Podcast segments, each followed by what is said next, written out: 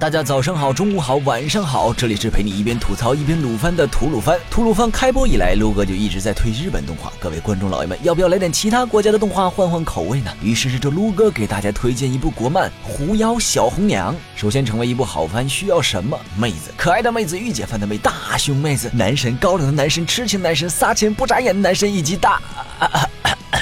对一部好番而言，当然剧情和人设才是王道。而《狐妖小红娘》虽然称不上动画精品，距离神番日漫还有几百条街，但是在国产动画中却已属上乘，剧情也相对不简单。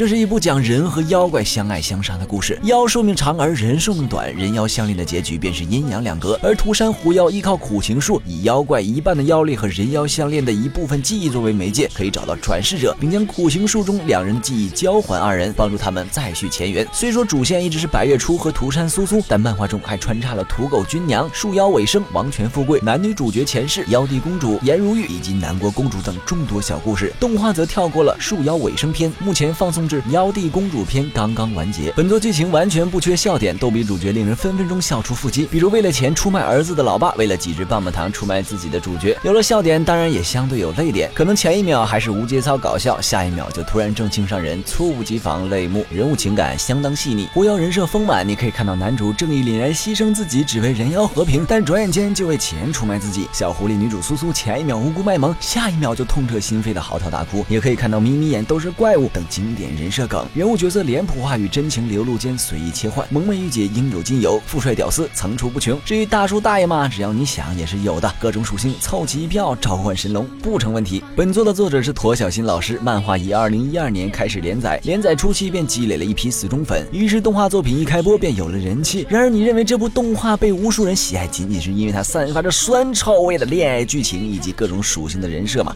？Too young, too simple。本作的配音还有配乐也是。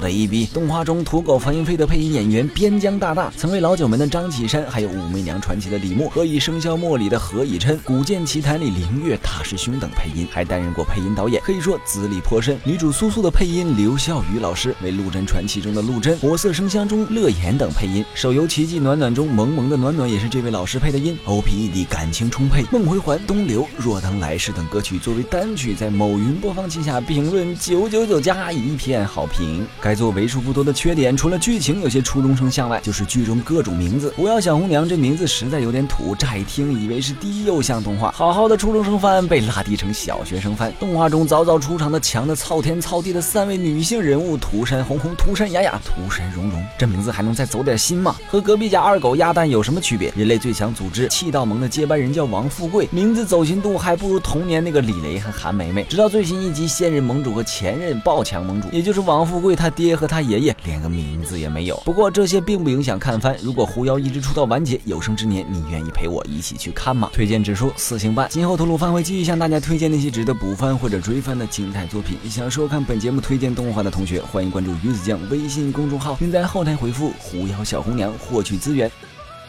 最后，为了感谢观众老爷们对《吐鲁番》这个萌新节目的支持，我们每期都会有一个抽奖环节。我们将通过微博官方抽奖平台抽出幸运观众，献上一些小福利哦。本期送出的奖品是由资源仓提供的你的名字同款手绳一条。你问我为什么又送一次？才不是因为买多了没人带呢！只需关注鱼子酱官微，转发本期节目视频即可参与抽奖，获奖名单将在微博公布，请观众老爷们多多留意喽。另外，你还能在资源仓找到更多好玩的动漫周边，穿的、用的、吃的、摆的，啥都有。感兴趣的话，不妨给自己和基友妹子挑上一两。两间哦，那么本期视频就到这里，让我们下期再见，拜拜。